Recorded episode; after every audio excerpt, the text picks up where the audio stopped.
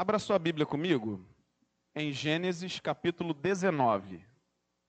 Seguindo série de mensagens sobre as grandes histórias do Antigo Testamento, hoje nós vamos tratar de mais alguns passos da história de Abrão, patriarca, e sobre o juízo de Deus sobre as cidades de Sodoma e Gomorra. Esse é o assunto que trataremos a partir daqui nós vamos ler a partir do versículo 1 até o versículo 29. Diz assim a palavra do Senhor. Ao anoitecer, os dois anjos chegaram a Sodoma. Ló estava sentado junto ao portão da cidade.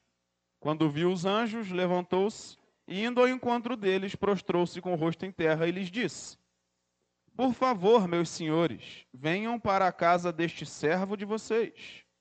Poderão passar a noite, lavar os pés, levantar-se de madrugada e seguir o seu caminho. Mas eles responderam: Não, passaremos a noite na praça. Ló insistiu tanto que eles foram e entraram na casa dele. Deu-lhes um banquete, fez assar uns pães sem fermento e eles comeram. Mas, antes que eles se deitassem, os homens daquela cidade cercaram a casa eram os homens de Sodoma, tanto os moços como os velhos, sim, todo o povo de todos os lados. E chamaram Ló e lhe disseram: Onde estão os homens que à noitinha entraram na sua casa? Traga-os aqui fora para que abusemos deles. Então Ló foi para a porta, fechou-a atrás de si e lhes disse: Meus irmãos, peço-lhes que não cometam essa maldade. Olhem aqui, tenho duas filhas virgens e vou trazê-las para vocês. Façam com elas o que quiserem, porém não façam nada a estes homens, porque se acham sob a proteção do meu teto. Eles, porém, disseram: Saia daí. E acrescentaram: Ele é estrangeiro, veio morar entre nós e pretende ser juiz em tudo. Vamos fazer com você pior do que com eles e atiraram-se contra o homem, contra Ló, e se aproximaram para arrombar a porta. Porém, os homens, estendendo a mão, puxaram Ló para dentro e fecharam a porta. E feriram de cegueira os que estavam do lado de fora, desde o menor até o maior, de modo que se cansaram à procura da porta. Versículo 12: Então os homens disseram a Ló: Você tem aqui mais alguém dos seus? Genro, filhos, filhas, todos quantos você tem na cidade, faça-os sair daqui, pois vamos destruir este lugar, porque o seu clamor tem aumentado, chegando até a presença do Senhor, e o Senhor nos enviou a destruí-lo. Então Ló saiu e foi falar com os seus genros, os que estavam para casar com as suas filhas. Ele disse: Levantem-se e saiam deste lugar, porque o Senhor vai destruir a cidade. Mas eles pensaram que Ló estava brincando. Ao amanhecer, os anjos apressaram Ló, dizendo: Levante-se, pegue a sua mulher e as suas duas filhas, que aqui se encontram, e saia daqui, para que você não morra quando a cidade for castigada. Como, porém, ele se demorasse, aqueles homens o pegaram pela mão, a ele, a sua mulher e as duas filhas sendo-lhe o Senhor misericordioso, e o tiraram e o puseram fora da cidade. Havendo-os levado para fora, um deles disse: Corra para sair daqui com vida, não olhe para trás, nem pare em toda a campina, fuja para o monte, para que você não morra. Mas Ló disse a eles: Assim não, meu senhor, eis que o teu servo encontrou favor diante dos teus olhos e engrandeceste a tua misericórdia para comigo, salvando minha vida. Mas não posso fugir para o monte, pois receio que a destruição vá me alcançar e eu morra. Eis aqui perto uma cidadezinha para a qual eu posso fugir. Ela é bem pequena, permita que eu fuja para lá. Ela é bem pequena, não é verdade? E nela poderei salvar a minha vida. O anjo respondeu: Quanto a isso, estou de acordo, para não destruir a cidade de que você acaba de falar. Vá depressa e refugie-se nela, pois nada posso fazer enquanto você não tiver chegado lá. Por isso a cidade recebeu o nome de Zoar. Versículo 23. O sol estava nascendo sobre a terra quando Ló entrou em Zoar. Então o Senhor fez chover enxofre e fogo sobre Sodoma e Gomorra. Isso veio da parte do Senhor desde os céus. Ele destruiu aquelas cidades e toda a campina, e todos os moradores das cidades, e o que nascia na terra. E a mulher de Ló olhou para trás e virou uma estátua de sal. Na manhã seguinte, Abraão se levantou de madrugada e foi para o lugar onde tinha estado na presença do Senhor. Abraão olhou para Sodoma e Gomorra e para toda a terra da campina e viu que da terra subia fumaça, como se fosse a fumaça de uma fornalha. Assim, quando destruiu as cidades da campina, Deus se lembrou de Abraão e tirou Ló do meio da destruição, quando subverteu as cidades em que Ló tinha morado. Até aqui. Vamos orar. Nosso Deus, Pai, dá-nos entendimento da tua palavra Enche a nossa mente e o nosso coração com as verdades do alto. É o que nós clamamos a Ti, em nome de Jesus. Amém. Na última mensagem, nós paramos no capítulo 16 de Gênesis, vendo o relato do nascimento de Ismael, o filho que Abrão eh, deu aquele jeitinho, né, para ter com a escrava Agar. E ele chega apresentando aquele menino diante de Deus e Deus fala para ele: negativo. Esse é o teu filho, não é o filho da promessa. Eu ainda vou te dar o filho que eu disse que daria com a tua esposa. Embora é, aquele menino não tenha sido o filho da promessa, ele foi o filho de Abrão. E Deus, é, por misericórdia, guardou a vida dele, ele se transformou num homem e deu origem, inclusive, a um povo. E esse povo forte, quando estabelecido no futuro, esse povo se levantou contra Israel. E esse essa escolha de Abraão, que pareceu tão inofensiva, na verdade, vem até o tempo presente. Porque de Ismael, os ismaelitas, é, faz parte do povo que deu origem aos árabes, que nós conhecemos hoje. E de Isaac saiu um povo que nós conhecemos hoje como judeus, dois povos inimigos até os dias de hoje.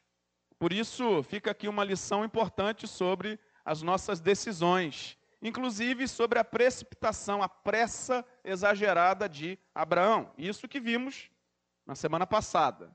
Do capítulo 17 para cá, que nós lemos o capítulo 19, o que, que acontece nesse, nesses capítulos. Eu não vou ler, eu vou apenas citar com você é, um resumo dessa história. Mas no capítulo 17, o que está acontecendo ali? Deus novamente visita Abrão. Só para te lembrar que já tinham passado 24 anos desde o dia em que Deus se apresentou a Abrão e disse para ele: sai da tua terra e da tua parentela. Ele tinha 75 anos quando isso aconteceu. Agora Abrão já tem 99 anos, lembrando, e ele ainda não tinha tido o tal filho da promessa. Então o que, que acontece agora? Deus é, se apresenta para Abraão novamente, diz para ele: estou reafirmando a aliança com você. Você vai ser pai de uma numerosa nação. E aí no versículo 5 do capítulo 17, o que, que Deus faz? Ele muda o nome de Abrão. Deus chega para ele e diz assim: a partir de hoje você não vai mais se chamar Abrão, mas Abraão, como nós conhecemos. Por que, que Deus faz isso? Sempre, desde o início, os nomes diante de Deus tinham e têm um significado importante. E quando Deus, e Jesus também fez isso, né?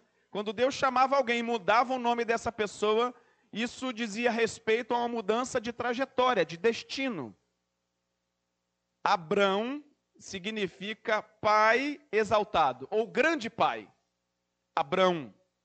Mas Abraão significa pai de multidões.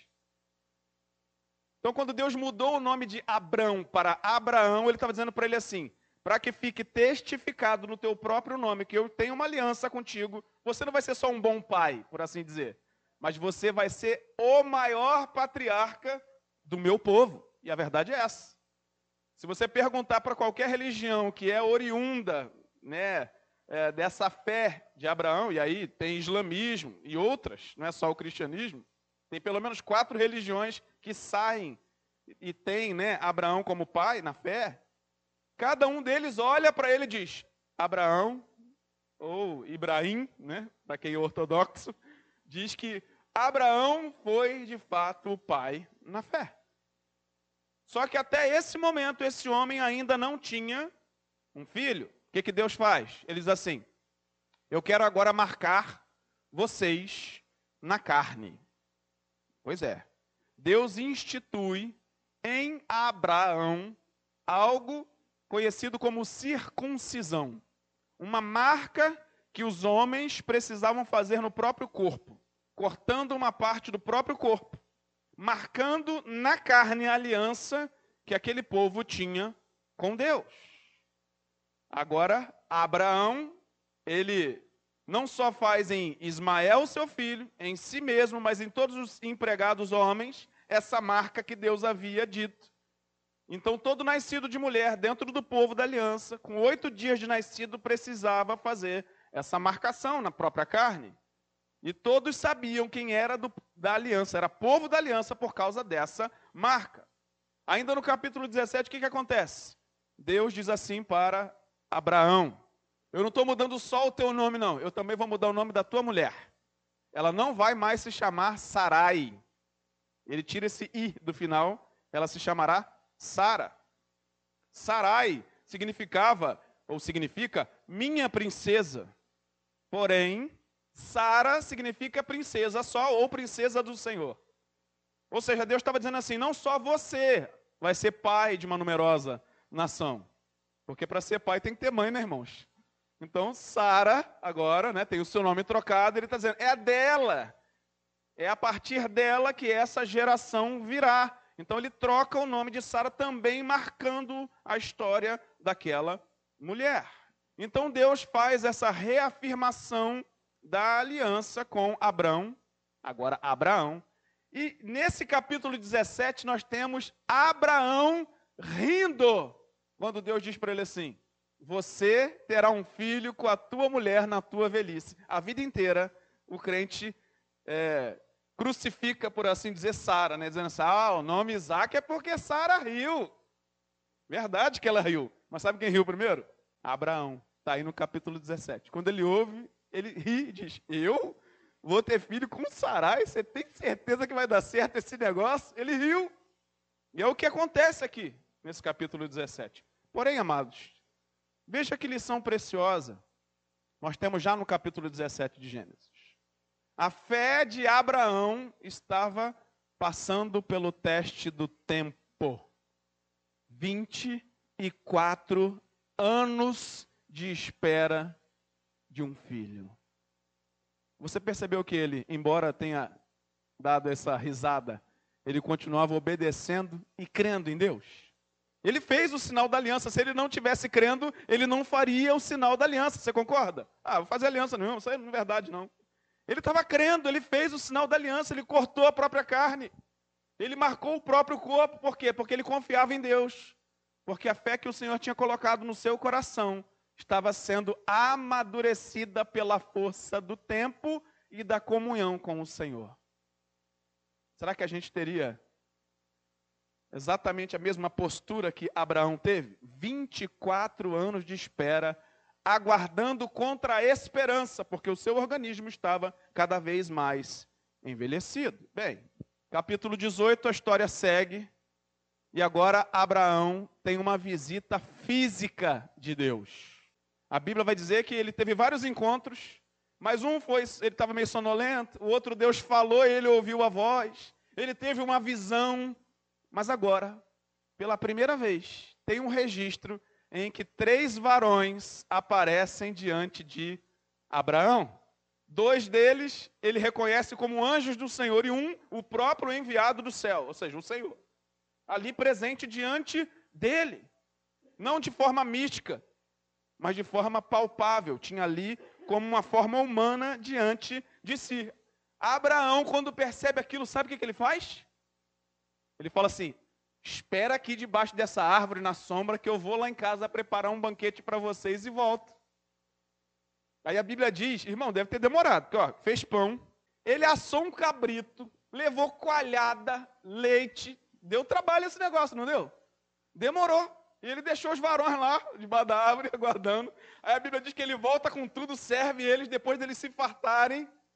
Aqueles varões dizem assim para ele: Ó, nós viemos aqui não só para reafirmar a aliança, mas nesse momento que nós estamos diante de você, nós vamos marcar o tempo dessa aliança. Porque até aqui, Abraão não sabia nem quando ia acontecer essa tal, desse nascimento do seu filho. Mas aqueles varões dizem assim: ó, nós viemos para te visitar, para reafirmar a aliança e para dizer: de hoje a um ano você terá esse filho. E o nome dele será Isaac. Cadê a tua mulher? Está lá na tenda, vamos lá. Chega lá, eles reafirmam. Aí Sara está é, Sara tá assim atrás da, da cortina, por assim dizer, ouvindo aquela história toda de novo. O que, que Sara faz? Ela ri. Ela tem exatamente a mesma postura que o seu marido teve naquele outro encontro. E aí, aqueles homens dizem assim: ela riu ali dentro, ali em Abraão. Ela diz: não, não, não ri não. Ele, riu sim. Você riu sim e o nome do filho de vocês será Isaac. Que tem a ver com isso, né? Aquele que ri, gargalhada, significado desse tipo. Note que agora ele tem a presença desses homens enviados do céu. Mas você acha que essa foi, este foi o único motivo deles estarem ali? Não. Por isso eu estou dando esse, esse panorama. Sabe o que, que eles foram fazer ali? A Bíblia diz para nós, no capítulo 18, que eles vieram trazer o juízo de Deus sobre a cidade de Sodoma e de Gomorra. Que o pecado daquela cidade tinha crescido tão grandiosamente que Deus vem até a terra acompanhado de anjos, por assim dizer. Ele vem de forma personificada e ele visita a cidade que ele vai apregoar juízo. Você está entendendo o que está acontecendo?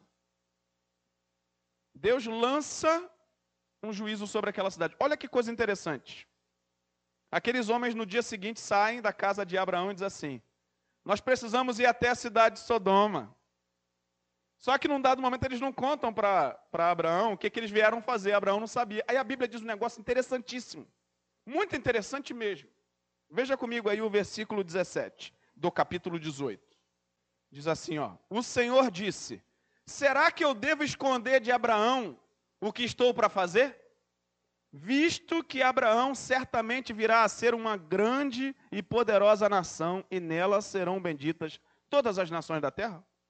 Você entendeu o que está acontecendo? Deus está assim, refletindo aqui um pensamento dele nesse registro bíblico. Abraão não sabia que Sodoma e Gomorra seriam destruídas.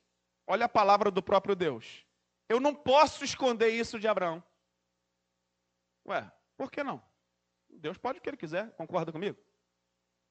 Por que é que Deus está dizendo que não pode esconder aquilo de Abraão, aquela informação?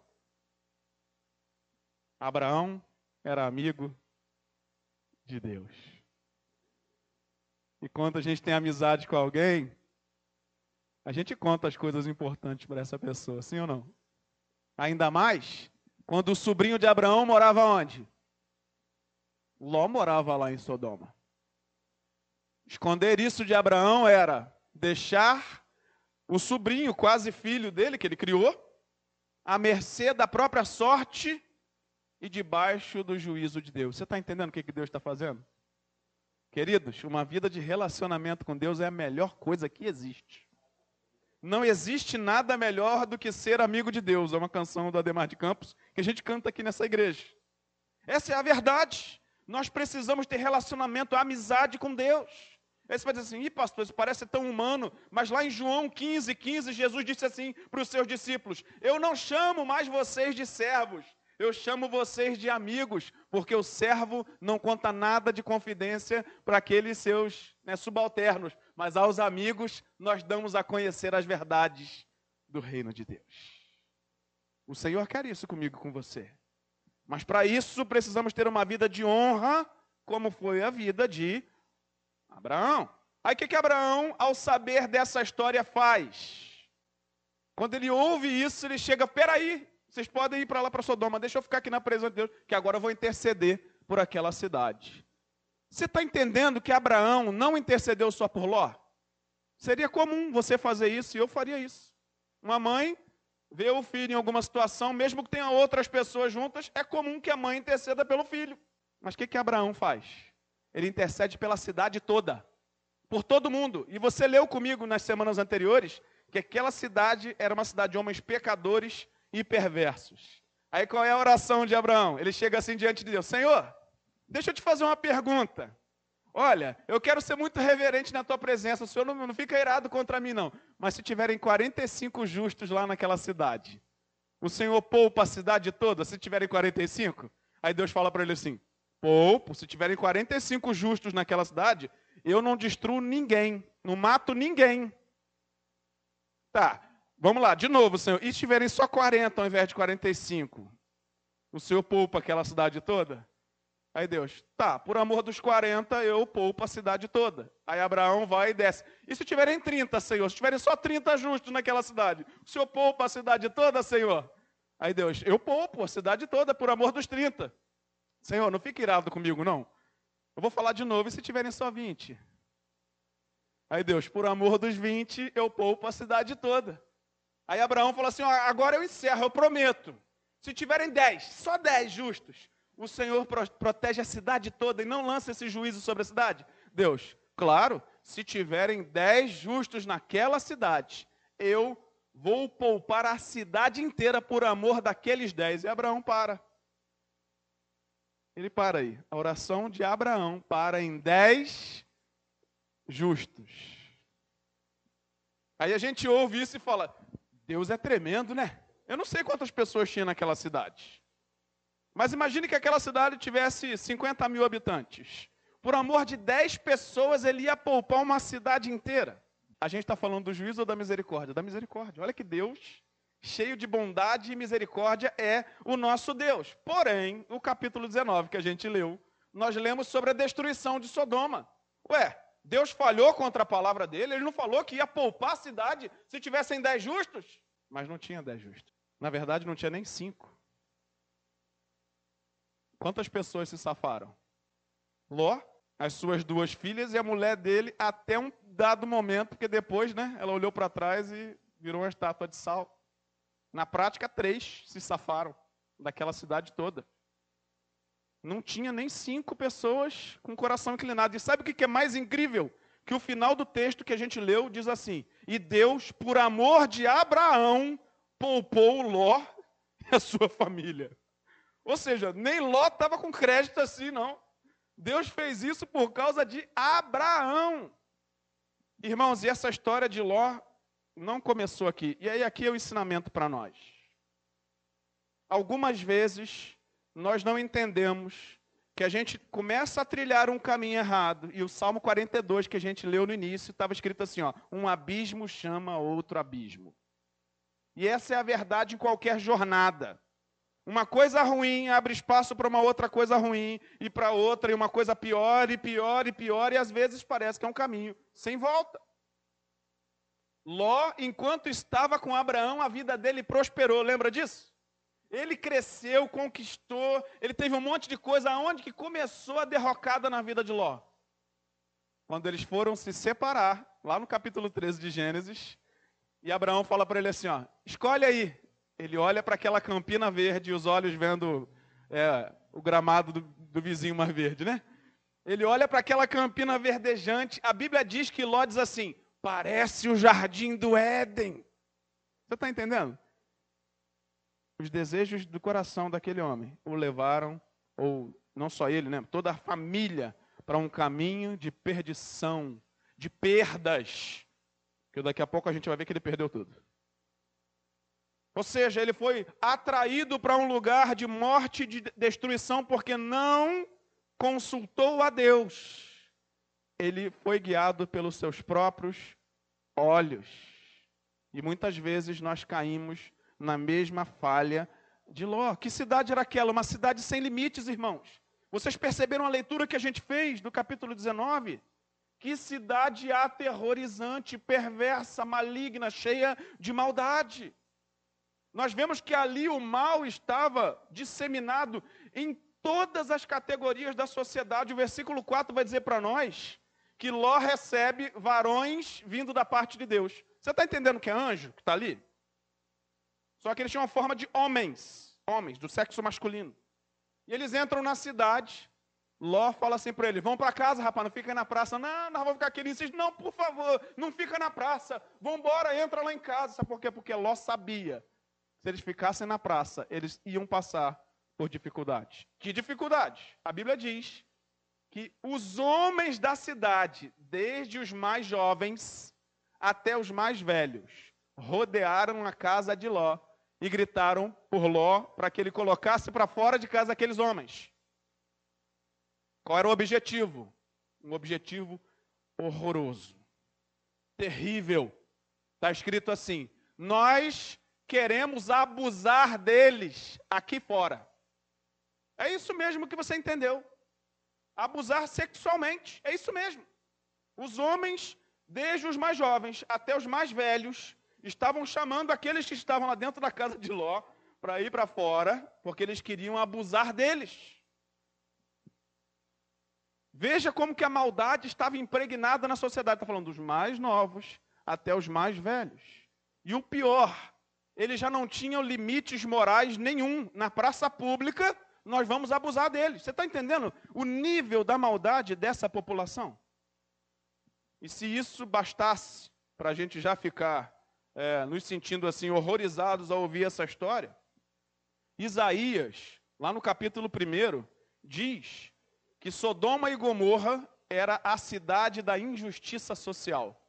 Era o lugar onde permitia-se todo tipo de injustiça social. Ezequiel, profeta Ezequiel, no capítulo 16, diz que a cidade de Sodoma e Gomorra explorava os pobres era soberba e tinha grande vadiagem na sociedade. Quer mais um? É o último.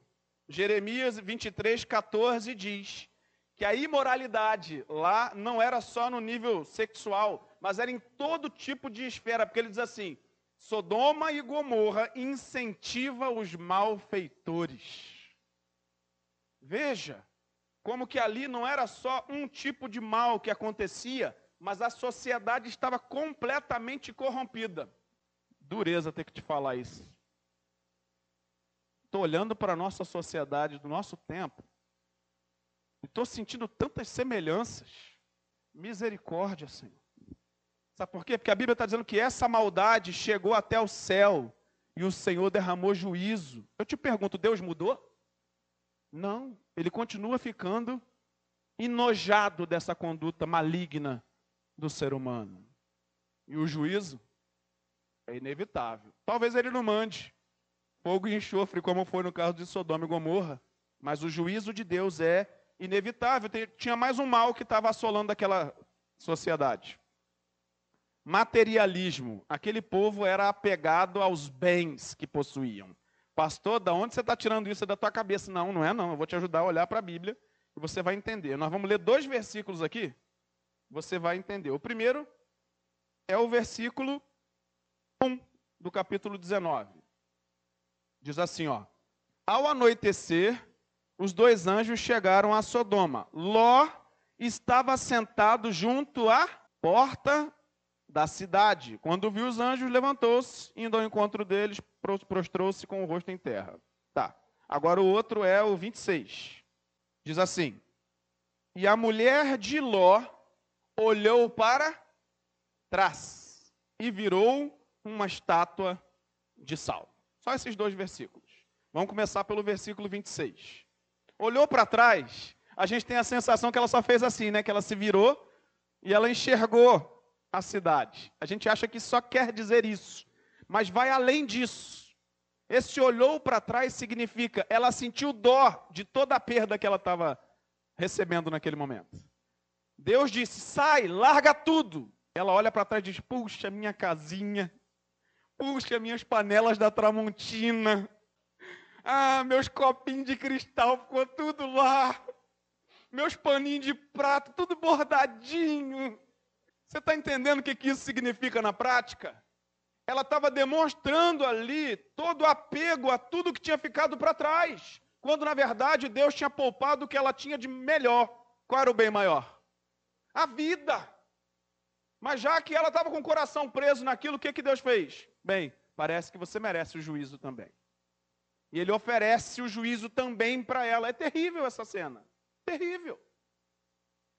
Algo muito difícil, porque Ló tem ali, diante dos seus próprios olhos, a perda instantânea da sua mulher, e ele tinha que seguir à frente, adiante. Ele não podia ficar para salvar a própria vida. Mas você entendeu que Ló não queria sair da cidade, você viu? A Bíblia diz que os anjos precisaram agarrar ele pela mão e arrancar, porque ele não queria sair. Está escrito no texto que você leu comigo. Os anjos o tomaram pela mão e o levaram para fora. E lá ele pediu: Não, olha só, não quero ir para lá, não. Deixa eu ir para essa cidade do lado aqui. Tem uma cidadezinha, gente, era estratégico. Por que, que era estratégico? Ele queria estar na cidade do lado. Porque se a destruição não fosse tão grande, o que, que ele fazia? Voltava para pegar as coisas dele. Você está entendendo que ele estava com o coração agarrado naquilo que ele tinha? Uma cidade marcada pelos bens que tinha. Pastor, você leu o versículo 1 que Ló estava sentado na porta da cidade. Qual é o problema dele estar sentado na porta da cidade, irmão? Ló não era porteiro, não. A porta da cidade era o lugar dos grandes negociantes realizarem os seus negócios. Ló não só desejou aquela campina verdejante, não só colocou lá a sua casa, ele se tornou um homem influente na cidade. Você percebeu que quando aquele povo se reuniu ao redor da casa dele, e ele disse: Não, leve as minhas filhas aí, deixa esses homens aqui, vocês não vão fazer nada com eles, não. O povo gritou assim: Peraí, você vai julgar tudo nosso agora? Você entendeu essa expressão? Até isso você quer julgar também? O que, que o povo está dizendo? Que ele era um homem influente naquela sociedade. A porta da cidade era o lugar de fazer negócios. Se Ló estava ali, é porque ele era alguém que estava ganhando dinheiro em Sodoma. Ele não queria ir embora e deixar os seus negócios, não queria deixar sua casa e tudo o que ele possuía. Perceba que uma escolha equivocada pode puxar uma outra pior, uma outra pior e uma outra pior. E a gente vai se enrolando naquilo, se enrolando naquilo, como um novelo de lã, e depois a gente não consegue sair, não dá para se desvencilhar. Cuidado com as escolhas que você faz fora da direção de Deus. A Bíblia diz que há caminhos que ao homem parecem bons, mas que no fim são caminhos de morte. Cuidado, querido. Peça direção ao Senhor. Por quê? Porque toda escolha equivocada traz consequências inevitáveis. O coração de Ló estava completamente derramado diante daquela cidade, de tal maneira que ele não conseguiu ser influência para ninguém.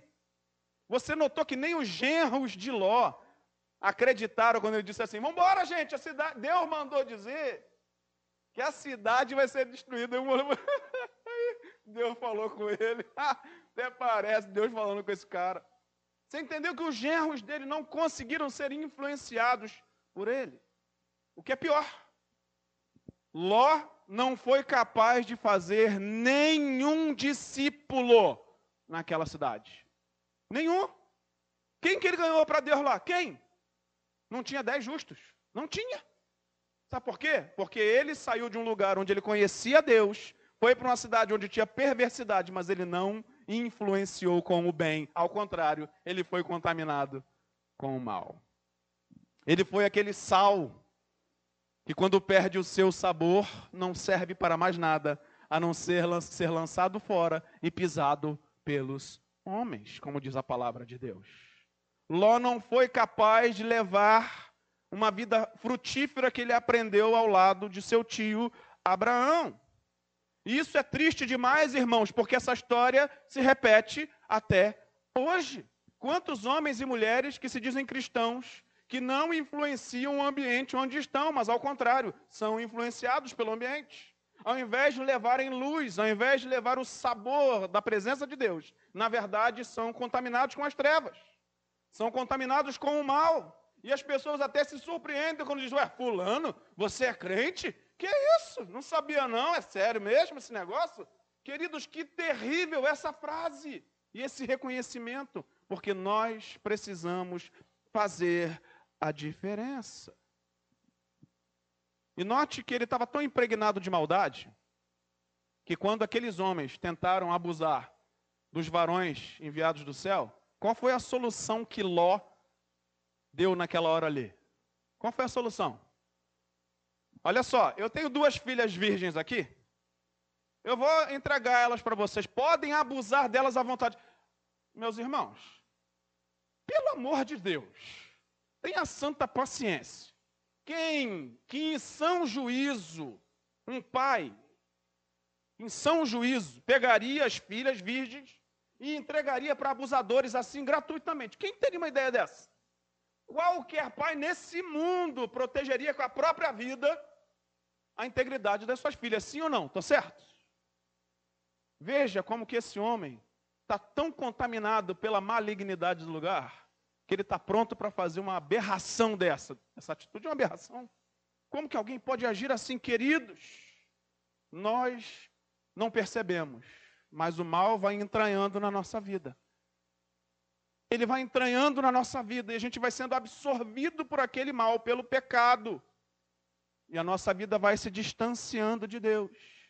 E nesse caso, Ló não influenciou o ambiente, foi por ele influenciado. E qual foi o fim dessa história que eu encerro?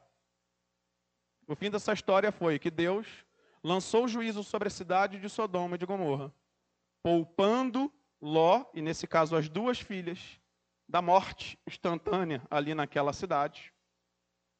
Mas Ló não se converteu, não abriu o coração, né? não se arrependeu e não se voltou para Deus. E o fim da sua família foi desastroso, tal qual foram desastrosas todas as escolhas anteriores de, dele e de todo o seu lar. Sabe o que a Bíblia diz para gente? Vamos ler, né? Versículo 36 de Gênesis 19. Vamos ler o 35 também. Falando das filhas de Ló com seu pai, ó. De novo, naquela noite, deram de beber vinho a seu pai. E entrando a mais nova, se deitou com ele, sem que ele o notasse, nem quando ela se deitou e nem quando se levantou. E assim, as duas filhas de Ló ficaram grávidas do próprio pai. 37. A primogênita deu à luz um filho e lhe deu o nome de Moabe. Esse é o pai dos moabitas até o dia de hoje. A mais nova também deu à luz um filho e lhe deu o nome de Benami. Este é o pai dos amonitas até o dia de hoje. O que aconteceu? Ele foi para Zoar, ficou lá em Zoar, nessa cidadezinha um tempo, a gente não sabe por que ele saiu de lá, a Bíblia não fala, mas ele saiu de lá foi para uma caverna. Sabe com o quê? Com nada. Só ele e as suas duas filhas. E elas notando que a geração ia acabar ali, porque vocês entenderam que os dois é, candidatos a marido delas ficaram lá na cidade e pereceram a esposa do pai delas, né, a mãe delas, faleceu. Então elas olham para aquela cena e dizem: opa, nossa família vai acabar, a nossa geração vai extinguir nós, vamos dar um jeito nisso? As duas filhas, também contaminadas por esse mal. O que elas fizeram? Elas embebedaram o próprio pai. E a primeira se relacionou com ele numa oportunidade, e a outra depois, a mais nova. E ambas engravidaram do próprio pai e tiveram um filho cada uma fruto de um incesto, um pecado asqueroso. Moabe e outra Ben-Ami, os dois filhos. Gerações moabitas e amonitas, os dois povos mais perversos em guerra contra Israel. Moabitas e amonitas. Percebeu como alguns caminhos aos nossos olhos parecem bons? Ló olhando aquela campina verdejante. E olha o fim da história. Ló não foi mais citado no Antigo Testamento. A gente não sabe nem o final dessa história, porque o nome dele sequer aparece nos registros posteriores. Sabe por quê? Porque a geração dele foi amaldiçoada, porque foi fruto de relacionamentos indevidos, as filhas com o próprio pai. Queridos, que nós possamos ter direcionamento do alto para ter uma vida como a de Abraão e não como a de Ló. Abraão esperou até um certo ponto, falhou num dado momento, porque ele teve um filho, Ismael, né, com Agar, mas depois ele conseguiu alinhar as coisas e viveu como amigo de Deus. Que sejamos amigos de Deus. Que possamos ouvir a voz do Senhor e andar nos caminhos que ele apontar, e nem nos desviar para a direita, nem para a esquerda porque aqueles que andam no caminho como fez Ló, seus próprios caminhos, o fim certamente será tragédia. Que Deus tenha misericórdia de nós. Que a sua graça se derrame sobre o seu povo e que nós busquemos sabedoria do alto para uma vida diante da presença de Deus. Próxima semana nós vamos ver a história de Abraão e Isaac. Nascimento de Isaac, aquela aquele pedido do próprio Deus né, inusitado, tudo isso. Veremos semana que vem, se Deus assim nos permitir. Deus abençoe a todos. Vamos orar. Deus Pai, te agradecemos pela tua palavra que chega aos nossos corações e mentes, que o teu Santo Espírito possa aplicar cada uma dessas verdades em nós. Como ouvimos, que possamos buscar uma vida de temor ao Senhor, de sabedoria do alto, que possamos andar nos caminhos de Cristo possamos ouvir os bons conselhos do Senhor, para vivermos de maneira digna de um servo de Deus, honrando ao Senhor. Pai, se alguém que me ouve nessa oportunidade tem talvez trilhado caminhos tortos, tem andado por lugares indevidos, eu quero te pedir, dá uma oportunidade, ou nesse momento que essa pessoa ouve essa mensagem, para que ela possa confessar os seus pecados diante do Senhor, se arrepender dos seus maus caminhos e voltar para o caminho eterno de Deus.